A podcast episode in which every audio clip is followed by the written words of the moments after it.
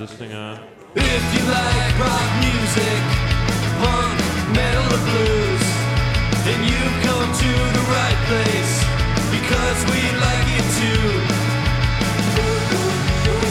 It's soundcheck. It's soundcheck. It's soundcheck. Check, check, check. Uh, I, I love it. Great.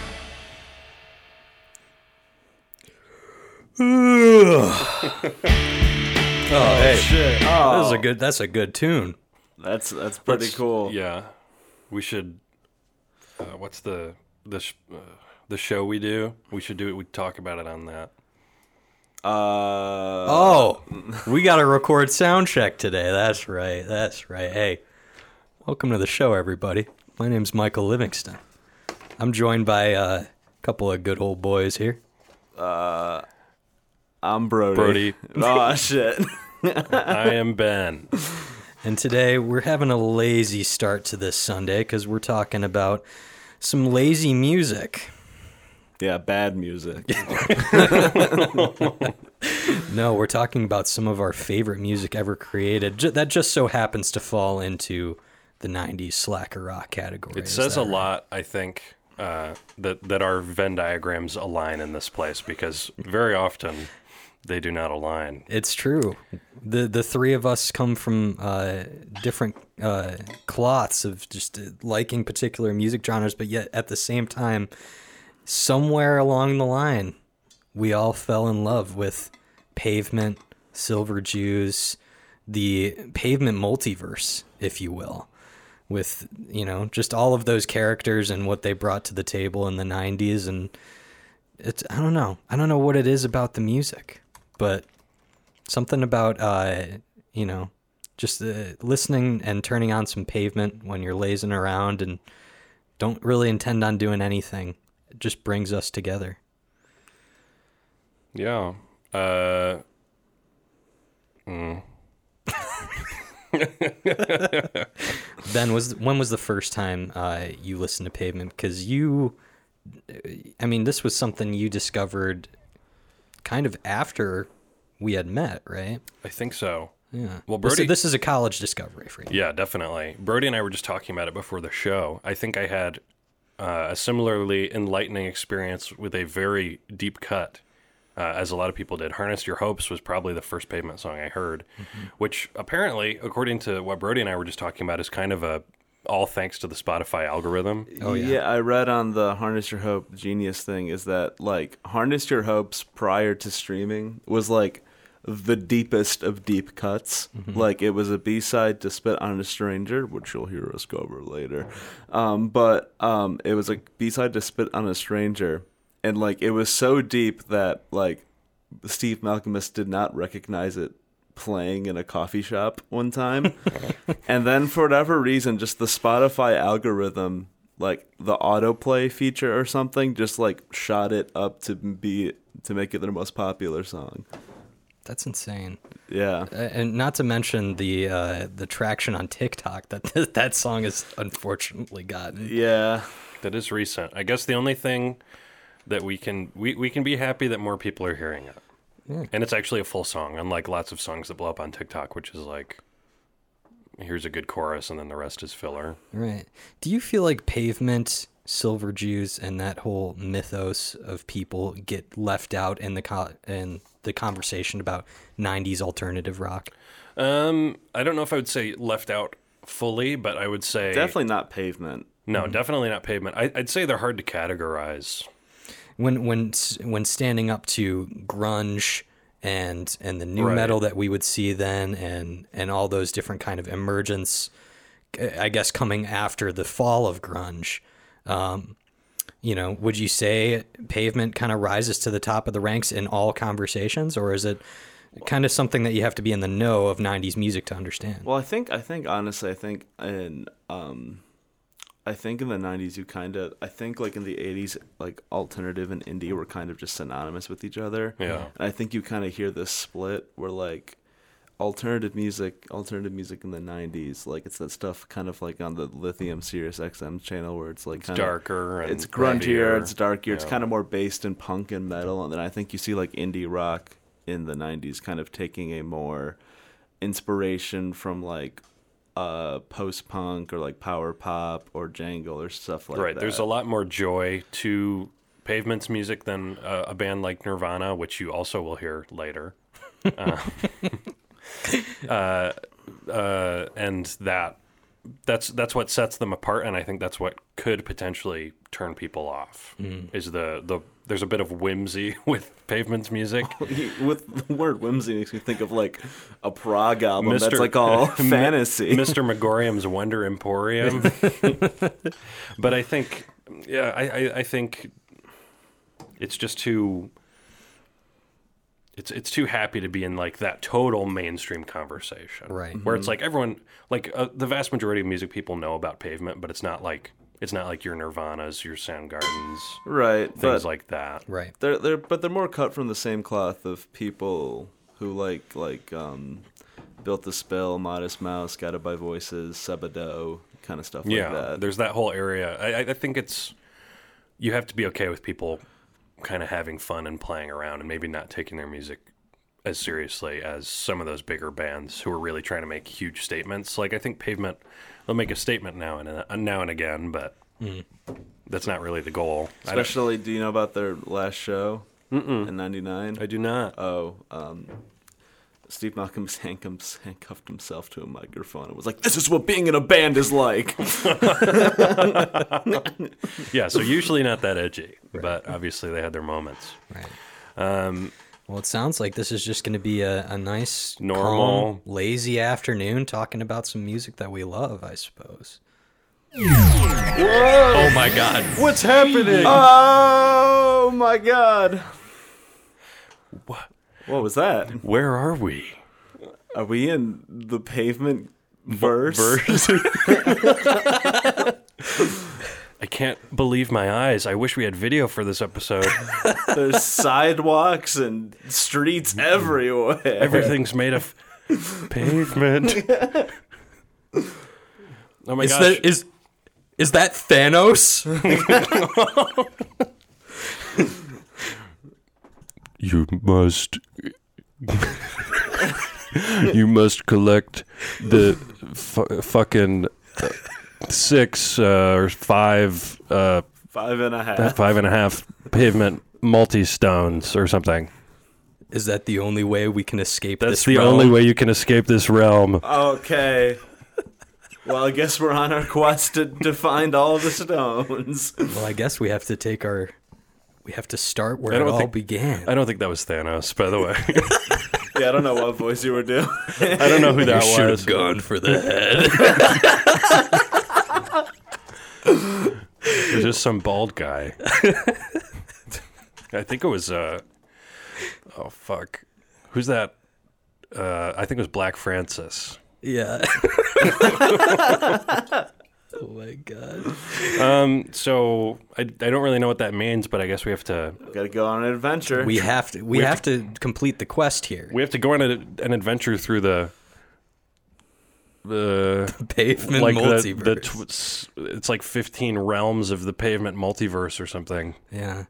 Well, I guess the only way to uh, to start this kind of like Avengers Endgame is go back to where it all began. God, we Isn't are such right? good world builders. Well, like a couple of uh, college boys on the mics right now, Pavement is a band that came together through academia. Isn't that correct, Ben? That's right, University of Virginia. Um, and this is where one, where, this is where all of our players really come into question. Um, you have Bob Nastanovich, Stephen Malkmus, and uh, David Berman, um, all going to, to UVA together uh, and goofing around, try, starting a band called Ectoslavia, uh, which is supposed to sound like some like obscure European country and uh, recording songs into answering machines, recording songs into uh, the answering machine of uh, Thurston Moore Yeah. and Kim Gordon. I, apparently that's how they recorded their first songs. Is they called them and then left answering machine messages of their songs, but just making super lo-fi, uh, Very lo-fi. super duper lo-fi Yeah. recordings. Uh, and this band will eventually split um, into, in part, uh, Pavement, in part Silver Jews, David Berman's mostly solo project, Right. and then I think there were some other There's a couple others, but I don't really think they're like of huge importance. Yeah, I think I think in that yeah in that early band there might have been a few other people who went who went on to do famous things in other bands, but we're not worried about that. Right. So just like the Big Bang split the Infinity Stones, Thurston Moore's answering machine split Was- yeah, split, was- split this group of slacker rockers The into uh, yeah a huge collection of wonderful music. So Oh my gosh, we're in the slanted and enchanted realm, and look over here! I just found Thurston Moore's lost answering machine. wow, this place is crazy. Uh, Brody, I think we should talk about slanted and slanted and enchanted. All right. Uh, they don't call me Brody Slanted and Enchanted Britain. well, we know why they call you slanted. Oh, because of the. Let's just say you have an appendage that goes one direction more than the other. Brody, you have a fuzzy beard, so why don't you tell us about this fuzzy album? all right. So Slanted and Enchanted. That is. This is the basically most of the world's introduction to pavement. Um, should we start with the song and then talk about it? Or? I'd like to hear a little music if All you don't mind. Okay. Well, here's this. Here is Summer Babe, but the winter version.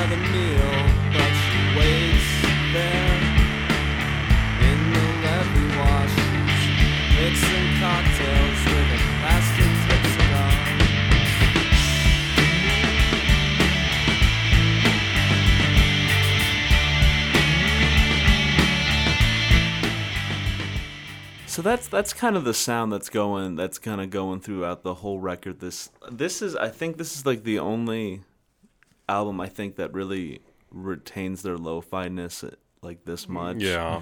um, Well, it isn't as lo-fi as like if you listen to like their super early stuff or even like the S- Silver Jews early stuff. Like there's like it has like those kind of like sharp guitars you can only like record on just like not high fidelity stuff. And like it's all fuzzy and like it's kind of peaking and like the vocals are very kind of low in the mix. But uh i personally like this album a lot. I think it's really cool that it's very much all over the place. I think you have songs like that that are very structured and like just are a bit fuzzier. Right. Right. but then you have stuff like Fame Throwa or perfume v that are just like balls to the wall noisy kind of weird stuff So uh, take us back to 1992. Sonically, what was this album's main traits that made it new and refreshing? Because at this point, we had already experienced the era of Sonic Youth, Dinosaur Jr., that kind of stuff. What exactly about this album changed the game? i think i think well uh, so it came out in what 92 Right. Yeah. um i think you know at this at this we're already at the height of grunge Mm-hmm. and i think what's interesting is that i i would i would think that at least like people like nirvana and like pavement would definitely have similar interest and influences.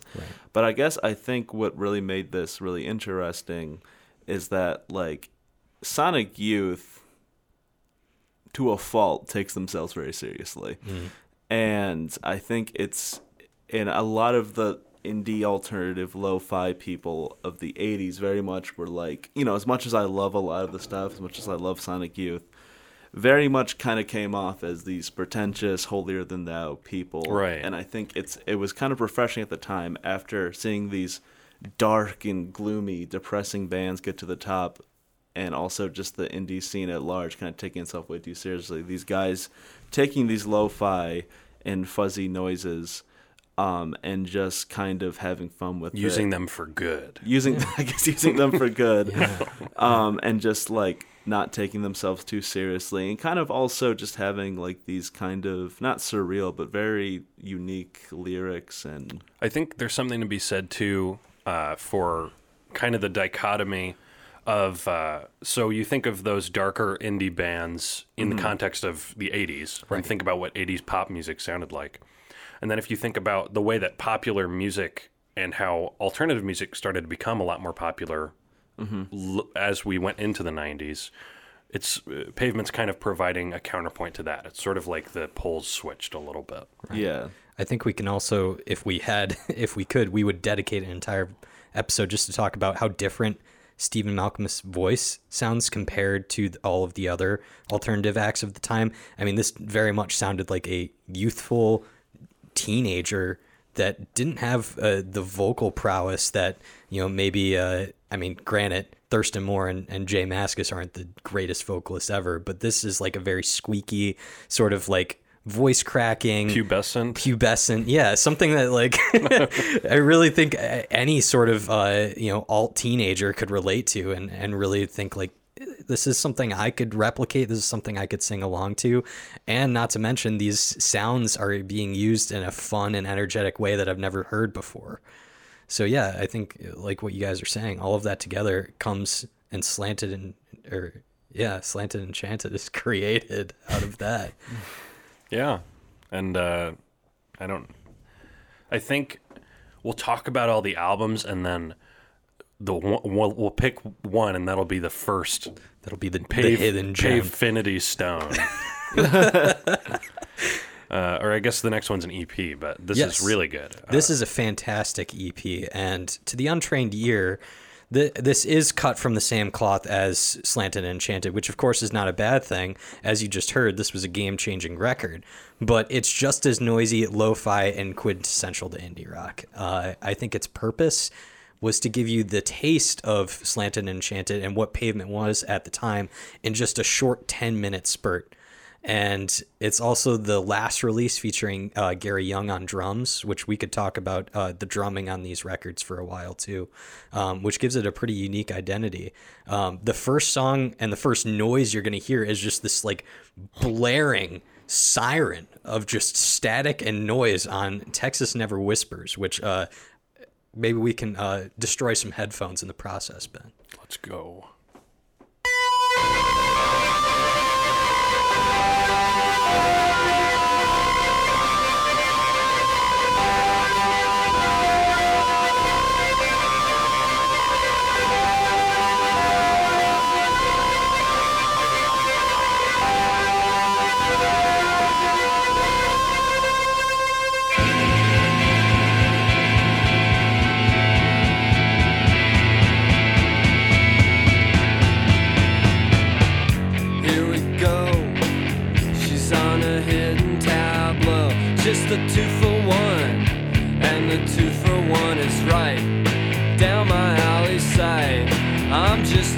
Wasted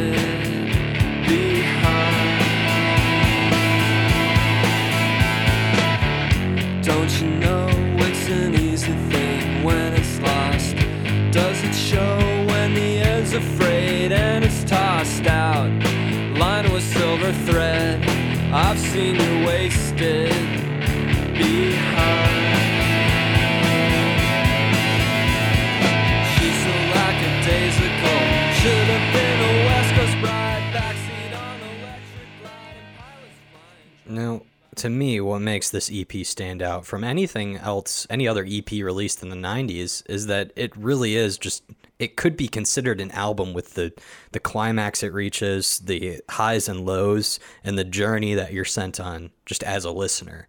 Um, I think it's not only one of Pavement's best package releases of this era, but it I seriously think it might be one of the best EPs of the 90s. It's so freaking good.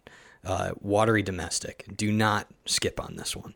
But uh, would- out of the four songs, do you guys have a favorite? For me, it would definitely be Tex- Texas Never Whispers. It's just so reminiscent of the like the sound building that Sonic Youth was doing. It called this whole thing calls back to like sort of Velvet Undergroundy, Yeah. like uh, experimentation as well. Do you guys have a favorite track? Um, I basic, but I would have to say Frontwards. Frontwards is good enough that it ended up on their greatest hits. Yes. Um, and yeah, deservedly so. I mean, yeah, I think you guys picked my two favorites. So Dope. Yeah, An EP, a fresh EP that everyone should check out. certified fresh, Certified free, pavement seven classic. days a week. um, uh, speaking of classics, uh, the next thing we're going to be going to Crooked Rain, Crooked Rain, LA's Desert Origins. Um, this is the album that really first put Pavement on the map, specifically with Cut Your Hair, which was pretty big on MTV. Um, I'm not going to play that one, uh, but I am going to play a little bit of Gold Sounds. Go back to those gold sounds and keep my advent to yourself because it's nothing I don't like. Is it a crisis or a boring change when it's central, so essential? It has a nice ring when you laugh at the low life opinions, and they're coming to the chorus now. I keep my address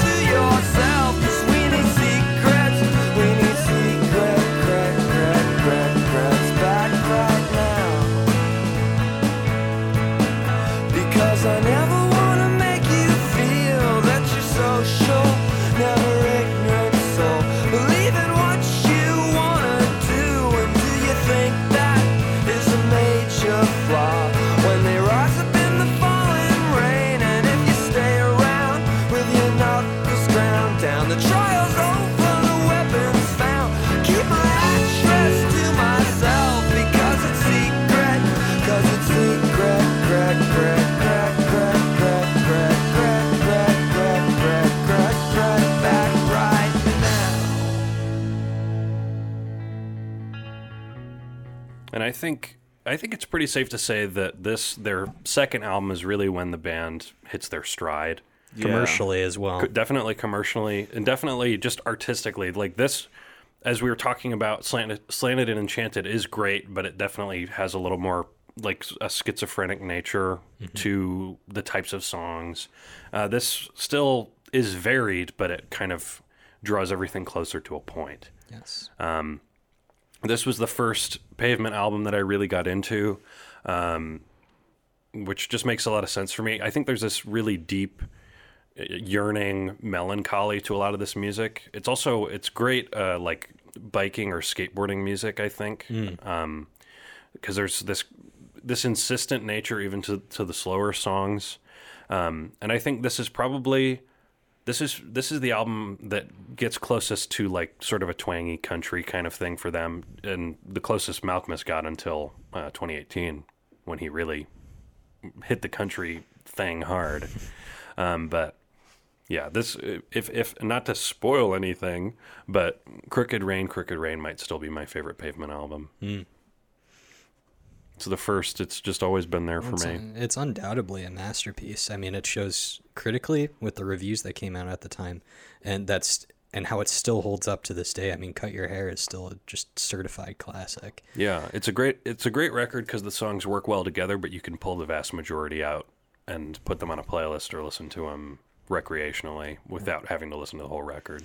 I think it just fits so well with the with the time as well. Just early '90s, you can hear '90s in this album. It, it just in the recording, the mixing, and like you're saying, the skateboarding, biking aspect of it. You can imagine like backwards hats uh, and Kool Aid drinking and hanging out at a skate park listening to this and it- album. yeah, I'd I'd say if I had to th- synthesize it, this album sounds like a good time, but it sounds like uh, you can't be there. You know, like you're you you just You're have not cool enough You're to be you're there. rele- you're relegated to remembering or imagining what it might have been like to have been there. I like that. I like that a lot. Any thoughts on this one, Brody? Oh yeah, I don't know. I, I I think the first three, honestly, any of them could be a contender for my favorite. But this is this is obviously really good.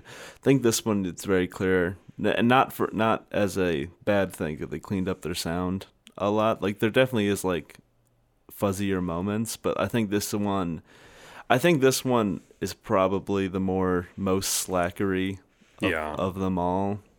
Because like I feel like Slanted and Enchanted is a little too abrasive to be kind of dubbed as slacker rock, while this one like isn't and like Wowie Zowie is kind of a little too weird mm-hmm. at, at at points. Well, I think this one is like, especially since like they they made a challenge of themselves only to do the songs in maximum two takes. Right. So Right.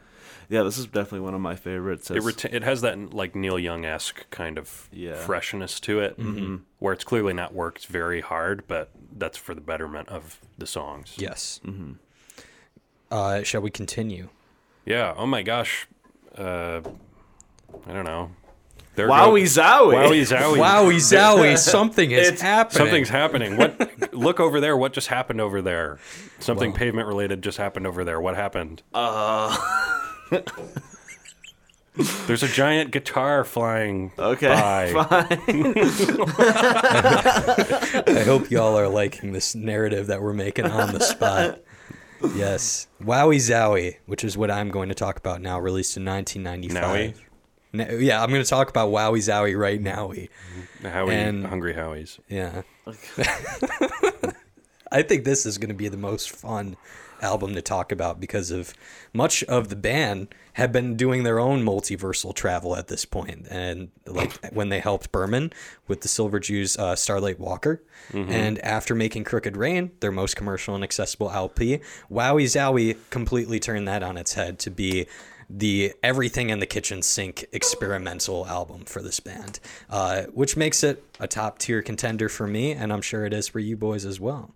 It makes some of the band's best, but also some of its worst material because of just how much it was thrown at the wall.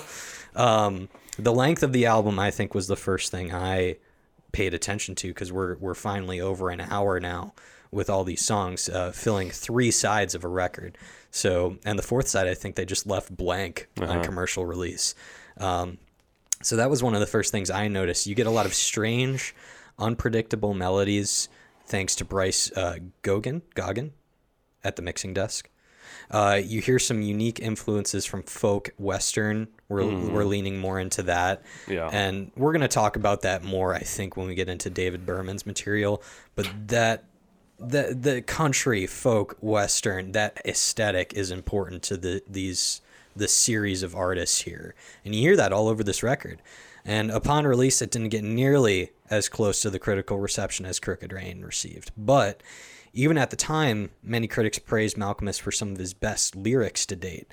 Um, I really, truly love listening to these songs specifically for the lyrical material. It is so surreal, psychedelic, and just fucking crazy.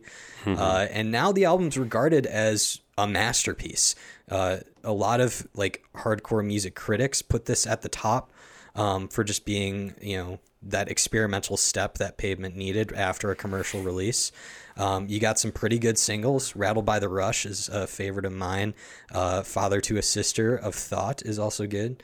Um, but then you got some true noise rock going on here as well, calling back to, you know, Slanted and Enchanted era and all those uh, bands that they were inspired by. So if you listen to a track like Serpentine Pad Yeah. and Best Friend's Arm, like those are those are both very noisy songs. Um, I think we could dedicate a whole episode talking about Grounded, um, just as a fucking song. This was the song that helped me fall in love with Pavement. It wasn't Harness Your Hopes. The first time I heard Harness Your Hopes, I actually didn't like it. It took me a lot of listens. remember that. Yeah, it took me a lot of listens to get into that. But Grounded was exactly what I needed with that sort of dissonant ringing guitars. Um, I read some reviews calling that song the Barstool Blues or Gimme Shelter of indie rock. And I that's that's a thing I can totally get behind. I mean, it's haunting and sludgy and moody and every I think that that song is everything Pavement has built up to this point. So without further ado, let's let's give it a listen.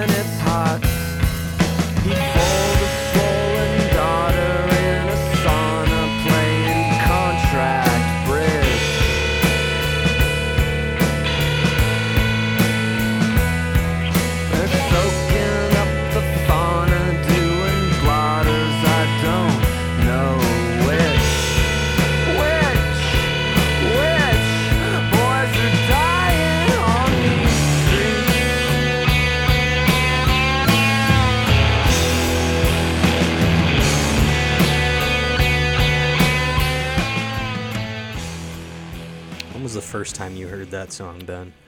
I think uh, maybe when we were in quarantine, um, or maybe it might have been. I think it was right before then. I think it was that December.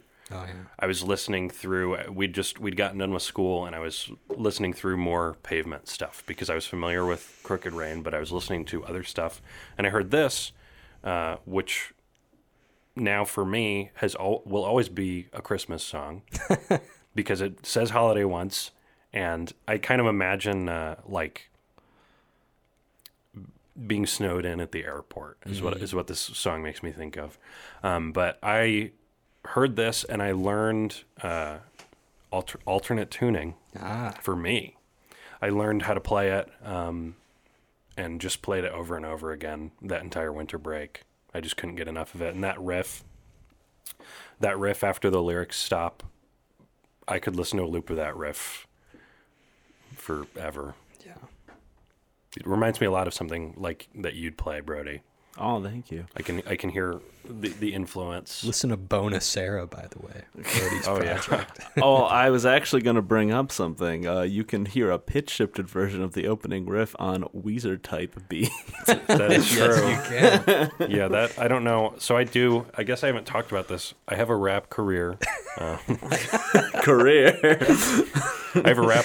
Yeah. I have a rap EP and an album on SoundCloud under uh, Young Meat Beta. Yeah, which Young is, Meat Beta is paying the bills. That's the yes, career. that's paying the, the bills. The rock and roll is Kindness Texas is a luxury. right. That's that's Like, fun. Yeah. That's if- funded. by there the would rap. be no Kindness Texas without Young Young Meat Meat Beta. Beta. Uh, that's M W E T B double E T A um, on SoundCloud. But yeah, we, we, we worked on a a Weezer based uh, beat for that that might get used at some point.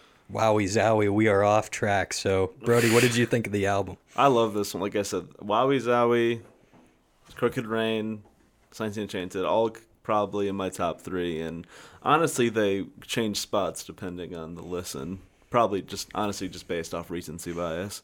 This, Yeah. yeah. This album is a gem, but only time will tell before it will be Yeah, this I, the gem. you kind of touched on it, but it kind of has. Speaking of Weezer, it kind of had like a Pinkerton type arc where, like, honestly, also fans didn't like it as well because um, I remember when I was first getting into Pavement, probably end of high school, beginning of college. Um, I uh, I read an interview with like a music writer, and he was like, "Yeah, it's weird that all the young kids like Wowie Zowie. When we came out, every Pavement fan hated it." I think Malkmus has a quote saying he was at Easter dinner and people would a- friends would ask him how much regret he felt for recording Wowie Zowie or something like that. Like, That's so weird. such an arc, right? That's so that's so weird because yeah, I definitely started listening to Pavement into high school because I remember having to pick up my sister because I used to listen to like AT and T and Grave Architecture and Grounded in the parking lot while I waited for her, and it's like I don't know how like it definitely has its weird moments, and I think for a Pavement album, it's slightly bloated, 18 songs, 56 minutes. It's a bit long. Right. Um, but like, it's it's honestly, it, I think it, it really is one of my favorites. I, I just don't see how any Pavement fan can hate it, because it honestly it has its kind of jangly, clean moments like on Crooked Rain, but it also has like a lot of fuzzy moments, Right. like on Slanted and Enchanted, and it mixes those like on Grounded. A lot, and I don't know how any Pavement fan, even at that time, could have not liked It's it. like it's like a sprawl. I think I feel the same way about this album that I feel about the Clash's fi- fourth album, Right. uh, Sandinista, which is three LPs. Also, um, that that is just it's like so overly long, and they're just throwing everything at the wall that it's like. Do I often listen to it all at once? No, Right. but listening to it all at once is a gratifying experience, Mm-hmm. nonetheless. I think I do think Wow's is a little bit more accessible to listen to at once. Oh than yeah, Sandinista, definitely. It's it's but- definitely it's like half the size, but yeah, It- sim- similar in my mind. yeah. I feel yeah, yeah. yeah. It- Is it's just I, I think I if if I was to go back in time, I wouldn't take those pieces out of this album that I like Right. less. And now that we're in this other dimension, who knows if we'll go back in time or something? I don't know. God, so unpredictable this episode. well, what's next on the list? Then? All right, we uh, gotta we gotta we got to we got to fight Thanos to find these stones. Yeah. Whoa! I see. I see off in the distance a bright light coming from that corner.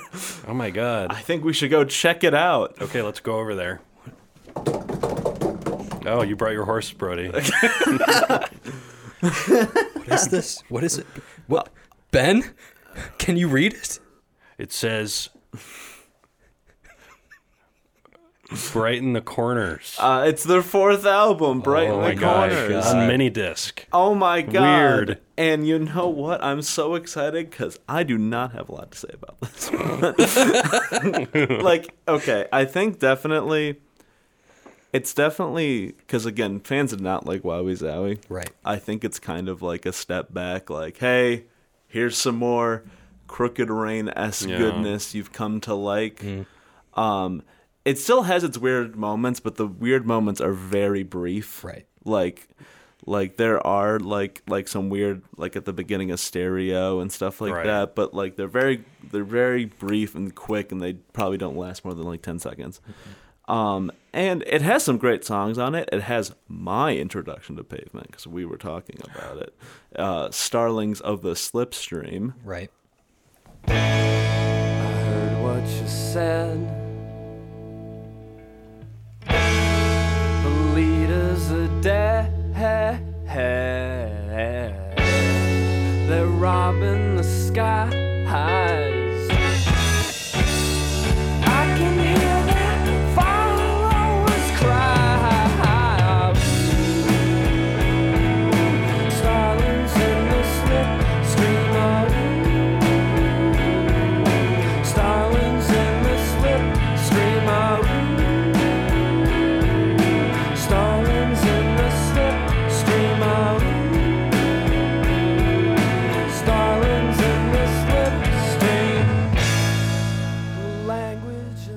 So that that was my influence because when I was younger and I wanted to get into music, I didn't want to be that guy who was listening to the number one song. So I looked at the number ten most popular song because I'm into the deep cuts. The deepest cut, number 10. but that was my introduction. I just I don't know that I just love that chorus. It's just so sticky and yeah. Those chords too is like very reminiscent of like some slow chord dusters type stuff. I and was gonna I was gonna Bring I've, I've been I've been I've been mentioning the word a lot, but uh, this one definitely has a lot more jangly type things. Yeah. And because I found out today, thank you Wikipedia, the most best source. You're welcome. Oh my god, Wikipedia's It is, over there.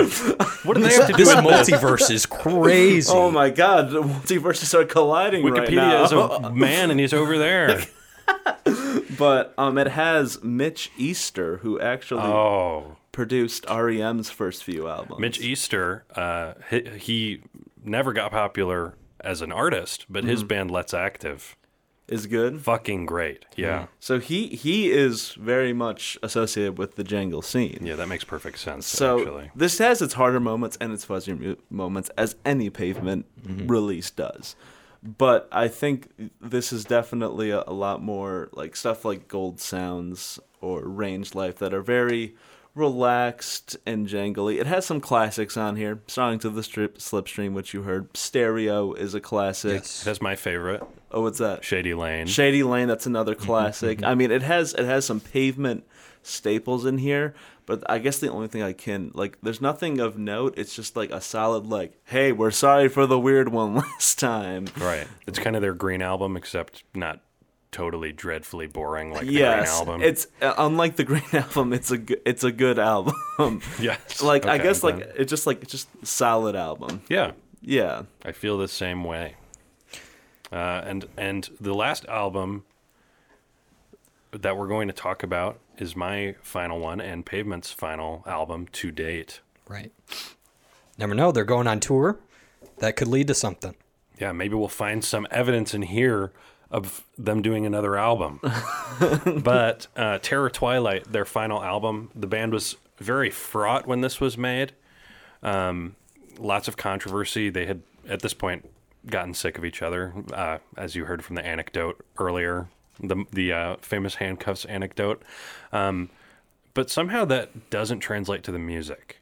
Um, in listening to it, I I've listened to albums by bands who are about to break up. It, it's always a pretty painful experience, and Yeah. it usually results in relatively uninspired music. Well, I think I think it's really interesting. It's it's like either like people clashing, like the like the dysfunctional band, either leads to like some of the best music Rumors, rumors, Bug. or- bug, um, Pink Floyd as a whole, um, or it leads to some of the worst music. But you talk about Terror Twilight. I don't know yeah, I, I, lands. I but was yeah. I was really uh, impressed by this album actually. Up Mm-hmm. to when we started preparing for this episode, I knew the first song and the last song. 1st Mm-hmm. song will be playing later. Uh, the last song is uh, "Carrot Rope," obviously, Mm-hmm. which I'm going to play in a second. Um, but there's lots to love here. Honestly, "Major Leagues" is a great song. Uh, "You Are a Light," "Billy," and "Don't Cry," "The Hexx." Like, it's not their top album, Mm-hmm. but it's pretty great. I think I think there's also a lot of comparisons to the Beatles with this one just because of the dysfunction towards the end and also they picked an interesting producer for this one. They picked Nigel Godrich, which I'm sure Ben is gonna love this, is Radiohead's producer. Yeah. which I think it's very a very interesting choice. I don't think it's a bad choice. It's an interesting choice because this comes after OK Computer, which is a very Right. very famously like clean and pristine album which Right. like again we have talked about the cleaner pavement songs but that's never really been their mo No. Um, I mean, you could make comparisons to like Pablo Honey, like very guitar heavy Mm-hmm. stuff, but uh, as far as that goes, that Yeah. was that was nowhere near the type of stuff that Nigel was working on at the time. yeah and i guess i just bring up the beatles because of let it be and uh, phil spector right. Right. at the end so it was just Right. like a very interesting pick an out of the box pick. I, and I think uh, in this case, I, I, I've never had a problem with his production. Uh, I had more have a problem with songwriting when it comes to Radiohead. But um, uh, to that, that's a talk for another day. Another episode, if we can ever get out of the pavement multiverse. God. yeah But I think- how are we even talking about other episodes yeah, I can't even think about that right now. But um, Terror Twilight, I think, is it's it's shiny and kind of glossy, but I think it works with the crop of songs that they have. And I think I know that this album doesn't it doesn't really have like a good or bad name. Really, with Pavement fans, maybe it's just kind of minor. Yeah Do people? Do you know, Brody? Do people generally? I think I think if you were to see it on a list, it'd probably rank in the lower thing. Just because I don't think it's bad. I don't think there's a bad pavement release. It's just like it just is kind of just like it. It's not really ending with like a bang or like Right. a masterpiece. It's just kind of ending with a. eh. Yeah, and I was thinking this this uh, relative to everything else, this might be like their lowest key album because they never really rock on this at all. Right. Like there's there's maybe one song uh, that that like the hex can, the hex rocks a little bit, but other than that, and th- they really don't. And that's the second to last song on the album. So, but I'm going to play a little bit of "End Carrot Rope," which is my pick because I I only heard this for the first time, uh, like maybe end of 2020 Yeah. and I was shocked because this doesn't really sound like anything else of theirs. I think mostly due to the production. Yeah. And I, it doesn't sound like anything else I've heard. So.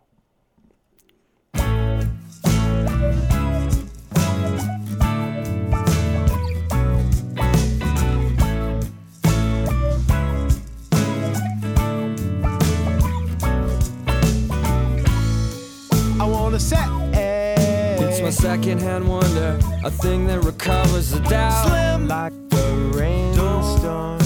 You gotta do what you want assembled and at sail the. Slim door. It's alright to shake, to fight, to feel. Slim door. It's alright to shake, to down, fight, to down, feel. down. Harness your hopes to the folks with the liquor, with the ropes, red, red ropes, periscopes. They got everything you will ever need stored under the chair. Simmer, simmer, simmer down. Simmer, simmer, simmer down. Waste your precious breath explaining that you are worthwhile. Simmer, simmer, simmer down. Simmer, simmer, simmer down. Be I'll you see my a carrot. Feed my thrill. I got beat by weather. Carrot roll. Feed my thrill. I got beat by weather. Carrot roll. Feed my thrill. I challenge you to figure out what that song's about because I have no idea. I think, I think that's most pavements. Yeah, I, honestly, I I don't know if Stephen Malkmus I'm sorry. knows what most of his songs mean. Yeah. I think it it just kind of comes the the lyrics come here out of the pavement multiverse. Yeah. Oh wait, no, I just figured out. There's a carrot rope over there. Now I know what it is. it's indescribable. I can't even tell you, but I know what it is now. and we're in the pavement multiverse, and they cut off all my hair. It was not like this Oh my beforehand. God, Everybody's bald now. In the pavement multiverse. Uh, so I mean, we've talked about every pavement album now. Is- Are we going to get our first fight scene of this multiversal epic? Um, I think the gem is Wowie Zowie. Oh, I think the gem is uh, Crooked Rain, Crooked Rain. I think the gem is. Fuck you, you're wrong. Yeah. Fight. Ow. Ouchie. Oh god. Wowie Zowie. Oh no, hurt. now I'm enjoying it. At the end of the day, Ben, we have decided the hidden gem, the first stone of the pavement gauntlet is Uh,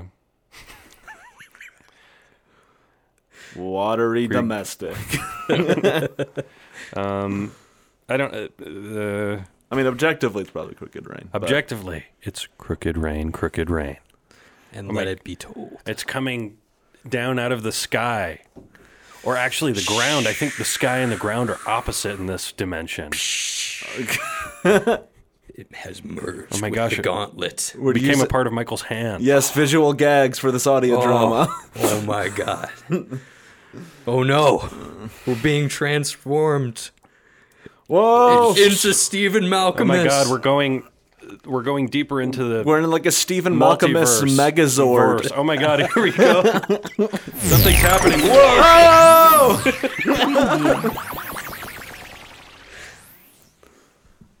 wow, now we're here. Wait. What's wrong with your hair? Oh my gosh, it's You look like Stephen Malcolm. shorter. Slightly shorter. Brody have Wait, why am I so tall? Why am I'm I, the short one of the group. why am I so skinny and also have hair? It looks like we've all become copies of Stephen Malkmus. What? Thanos? What do we have to do now? Now you must figure out the Infinity Stone of Stephen Malkmus' solo career. But this one's a lot less pressure. Solo career. Solo career. The Stephen Malkmus Stone. What is first on the list? Oh my gosh. Well, I guess maybe okay. So it's probably not worth going over his entire solo career. It's a lot. It's a lot. It's a lot, but maybe we can each choose an album from his solo career and talk about that. Okay. Would that appease you, Thanos? I guess so. You should have gone for the head. All right, I guess I guess we're uh, good to go. Uh, let's talk What what what do you you, you go first, Michael? Yeah, that Okay. makes sense. Well, it ma- only makes sense I'm going first because we're going to talk about Stephen Malcolm's self-titled album released in 2001, and quite possibly, in my opinion, we talk about the variation of Pavement Records. I think this could be considered one of the most coherent pieces of music Malcolm has ever released. I believe the goal of this album was to get ideas as fully fleshed out as possible, and that could be a good or a bad thing, depending on where you're going with it. Because while every composition is really impressive there's not as much variation as you would get on a pavement release. So Malkmus sounds more confident in his songwriting than ever, which is awesome. I love all the singles, um, but it can be hard to listen to this album all in one sitting, in my, at least in my experience. It brings me back to something like Bob Mould's discography when I explored that with Andrew back in the day. Both of them superb indie rockers in their time that decided to go solo for the purpose of improving songwriting and having that artistic freedom to do whatever they wanted. The argument can be made, however, that what made these guys so uh, great to begin with was the contrasting ideas that their fellow band members brought in the first place, which I think is something we can discuss after we hear my favorite song off this album, Vague Space. Get ready for some steel drums, a guilty pleasure of mine.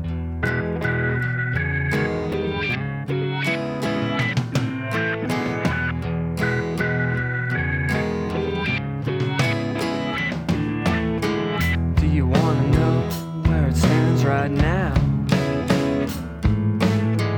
Do you really care what and why or how? I came to crave your spastic touch. The honest ways you move's too much. Before we could change, we could levitate. Erase mistakes of the forest grace. Fermented minds could make them shake.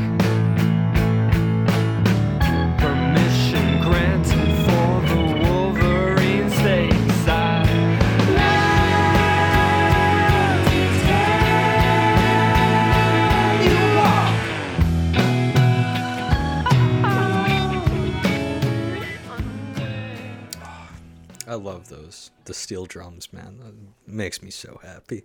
I understand. Oh, so two things. First of all, you should check out uh, the Esso Trinidad Steel Band. It's a band made entirely of steel drums. Oh, Um, they cover uh, "I Want You Back" by the Jackson Five and Apeman by the Kinks. Pretty good. okay. Um, and then for the listener, remember we all now look vaguely reminiscent of Stephen Malkmus, and we are in, as Brody said, and I don't want this to get lost, the Stephen Malkmus Megazord. we must co- use our collective energies to figure out what is the best Stephen Malkmus release. Tell me why I might be right or wrong. That this Um, is the best. I think I think of his solo, this is definitely a contender for the best or one of the best. Kind of, kind of, he's still kind of fresh off his like creativity with Pavement. Yeah. You know, like he isn't like some, not that he is currently, but it isn't like he's like a washed up rock star trying to like you know shoehorn a solo career. Right. Like he's still kind of fresh off that. uh that you know creativity with pavement and i and it has a lot of and you're right it's very cohesive i mean it, uh, when i i listened to some uh, steve malcolm solo stuff over the summer this one definitely was a standout Do you kind of get the argument I was making before, though, where like you can tell that this album was put together without any artistic barriers, which is great and what every artist strives for.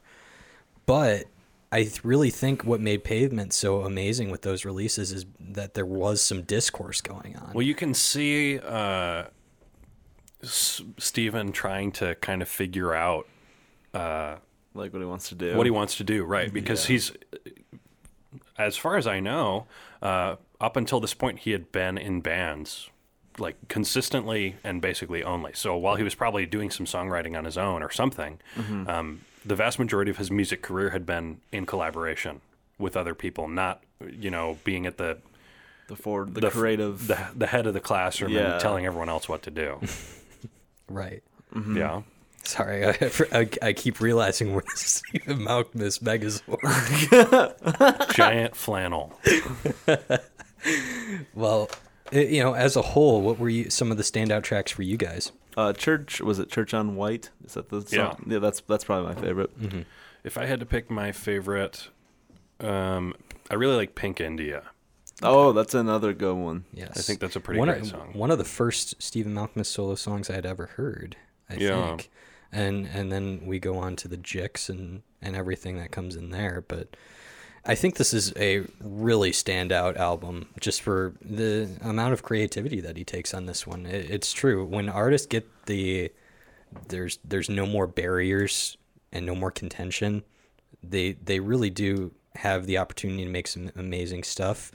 I think the only flaw with this one is that sometimes, uh, from what we've known of Pavement so far, is the sporadicness and, and the variation um, is part is one element that made them stand out from the rest. Right. So when we get when we get Steven by himself, it's it can be a little jarring. I could see it being a little bland or boilerplate Yes. for uh, someone coming from Pavement. Yeah, but I, I do think it's like a a, a maturation Yeah. of that kind of sound. Right. This, yeah, you're starting to hear him age a little bit. I think. Yeah. Well, what is next? What uh, What is next is uh, real emotional trash with Stephen Malkmus and the Jicks. Something important to uh, notice and to note with Stephen Malkmus's solo career is he kind of pulled a Paul McCartney, where he did one album, or I guess Paul did two, kind of, but he he does an, he does a record by himself, and then he's like, uh, I need to get back in a band. So he gets the Jicks together, which have kind of I don't know how consistent their membership has been. I don't know if it's been sort of a revolving door thing, like some of these side projects can be, like Wings was with Paul McCartney, or if it's been a more consistent membership. But they've done a lot together. Uh, this album, Real Emotional Trash from 2008, uh, is, I think, considered to just be in the mix with their stuff. I don't know. So there, there's five Jicks albums. Well, just because you mentioned it, actually, the only not consistent uh, member has been the drummer. Okay, but so- the bassist and keyboardist has been consistent. all right. So he did put together a relatively consistent band. then. yeah. Um, I, I don't think Real Emotional Trash is, uh, at least according to Spotify popularity, I don't know if it's considered up there with a lot of his other stuff. Um, the song I'm going to play is, and I would be remiss not to play this song because I have what I thought was uh, blatantly ripped it off for one of our songs. um, it's I don't think it's as blatant uh, as it seems, but go go find our SoundCloud and listen to listen to this, then find our SoundCloud and just like click through and see if any of it sounds like this to you. And if it doesn't, I guess I did my job. Um, great artist steal. I guess that's what I'm trying to do. But this is a, a bit of Gardenia, which is definitely the most single ready song from Real Emotional Trash. I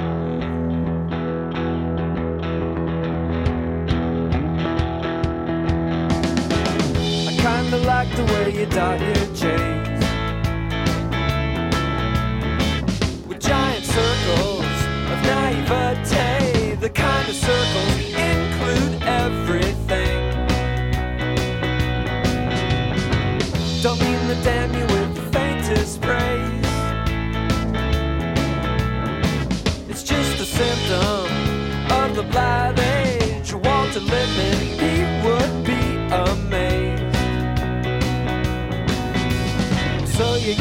curb appeal Or can you cook a three-course meal?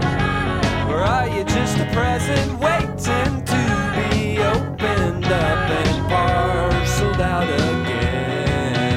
Hey! Well, you are a gardenia pressed in the campaign journal in the rucksack of an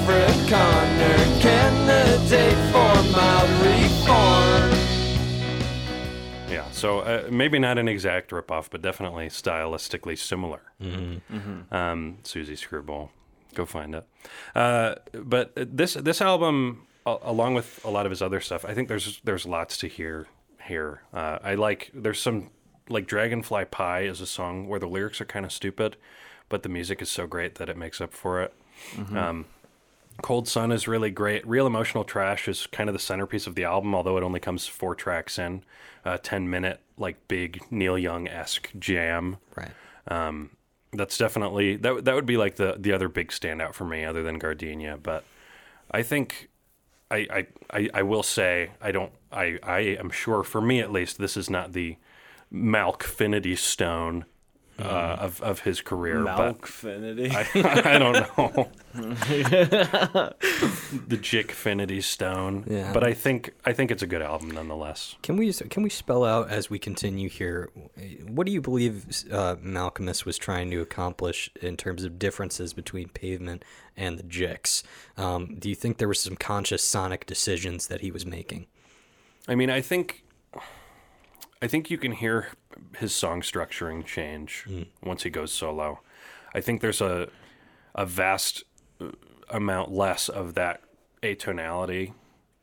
Um, at least there's there are still atonal elements to some of his stuff, but they're used sparingly. Yeah, And and if they're used, they're not going to take up an entire song like something like Serpentine Pad. I feel like the songs are just a lot more straightforward. Yeah, it's definitely it's it's not he's not really experimenting. He's just it, it feels a lot more like let's make a good album. Yeah, yeah, no, yeah. I don't think he's trying to, like, I like a lot of Steve and Malcolm solo albums. I don't think they are going to be like, you know, like fawned over for decades, like Right. Pavement and like heralded as these influential magnum opus opuses. I just think you know it's cool that he's still making some solid albums. Yeah, just some good rock and roll music. Honestly, I don't think he's trying to set the world on fire or anything like that. Do you feel like that's partly due to his influences that he was collecting during this time from things like country, folk, singer songwriter, western kind of things that that sort of simplified his music? I can see that that approach. I think you definitely start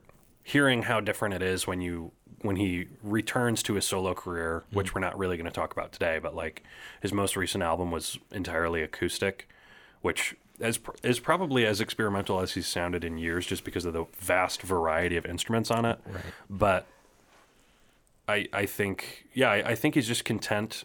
I mean, he seems to have kind of gotten all that experimentation out of him, you mm-hmm. know? Like like he's content to just make some records and have fun and go on tour Yeah. and just kind of do it, which I really admire. yeah. I, I don't. I. He's just just doing some cool stuff. Well, let's hear some more cool stuff, Brody. The coo- pr- the coolest stuff, I would say. Yeah. So Sparkle Hard, 2018. Yeah. Still A recent record. Mm-hmm. still proves he's got some cool stuff like left in him. And this is my favorite track, Kite. It's kind of funky. I like it. Not this intro though. Oh yeah. Parliament?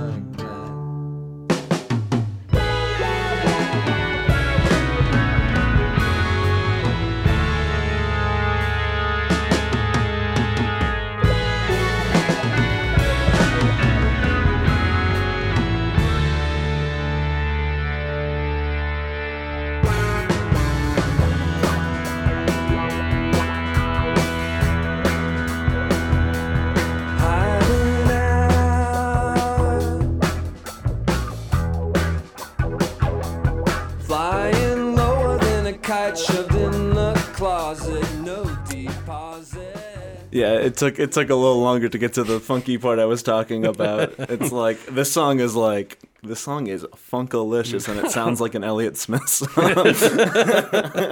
Oh, so funky. But uh, yeah, Sparkle Hard, I think, is probably of his 2010s release, probably the gem of definitely. the of the group. Like, it's it's truly a fabulous album. yeah, and I think, I still think ob- objectively, probably his debut self-titled is probably his best. I think this is probably top five or Yes. top three solo for for me, and I think objectively. Do you feel like in the past, uh, what this would be, uh, three years, three four years that this came out, um, it's gotten the respect it needed um, from fans and, and followers alike? I think it's pretty well it, seem, accepted. it seems it's well liked. Yeah. well liked by Pavement and Steve Malkmus fans, but I don't think there's any Steve Malkmus fans who don't like Pavement. Right. I think I think also so you said last 3 or 4 years that's something to address with him is like this album came out and then his next solo album is uh the most experimental he's been in his Yeah, it's, like, entire solo career. It's like yeah, Are we are we seeing electronic. are we seeing a Steve Malkmus renaissance? I think so, honestly. At least this this 3 album period is he made what is he made his best album with the Jicks in my opinion. Mm-hmm. And then he made a super interesting electric or electronic album which I know had been percolating for a few years Yeah, but the yeah. label wouldn't release it uh, until they just eventually did. Um, and then the album after that was entirely acoustic and also pretty weird, Yeah. even song structure wise. So Yeah. I, I think at, at least he, he put out a pretty crazy trilogy of great stuff. I don't know if, if that creativity will continue, but I can only hope so. Well, I think for that reason alone, we can use our collective mind juices as the Steve Malkmus Megazord to decide the hidden gem of Steve Malkmus solo. Oh my gosh, my head is growing really big. Brain Blast, Jimmy Neutron. Yeah, my head is huge. bed. The the stone is hidden in your mind. Oh my god. Let, let me look in here. Oh, here it is. What is I can't let me wipe the brain off of it. What? What is the stone? Uh, It's a CD. oh, okay. What is it? Uh, Sparkle Hard. Oh my god, it's Sparkle Hard. Oh, I thought Add it to the gauntlet. Oh my god. Wow. The the Steve Malkmus Megazord is it's now crumbling. crumbling. It's crumbling. oh my god. it's crumbling. Oh, we're back to normal. But wait, where are we getting transported to now?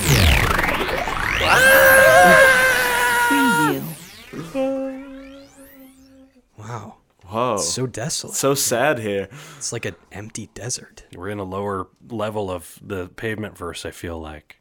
Whoa. It's almost like we're. It's a nostalgic, very melancholy Verse. verse back in time. Where are we, Ben? I think we'll have to wait till part two to find out.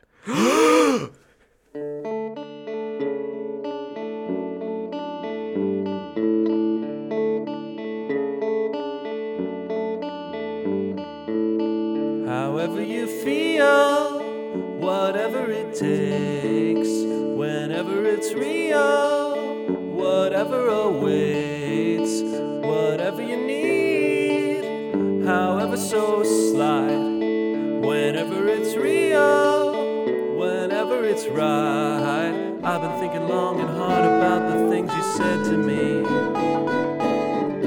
like a bitter stranger.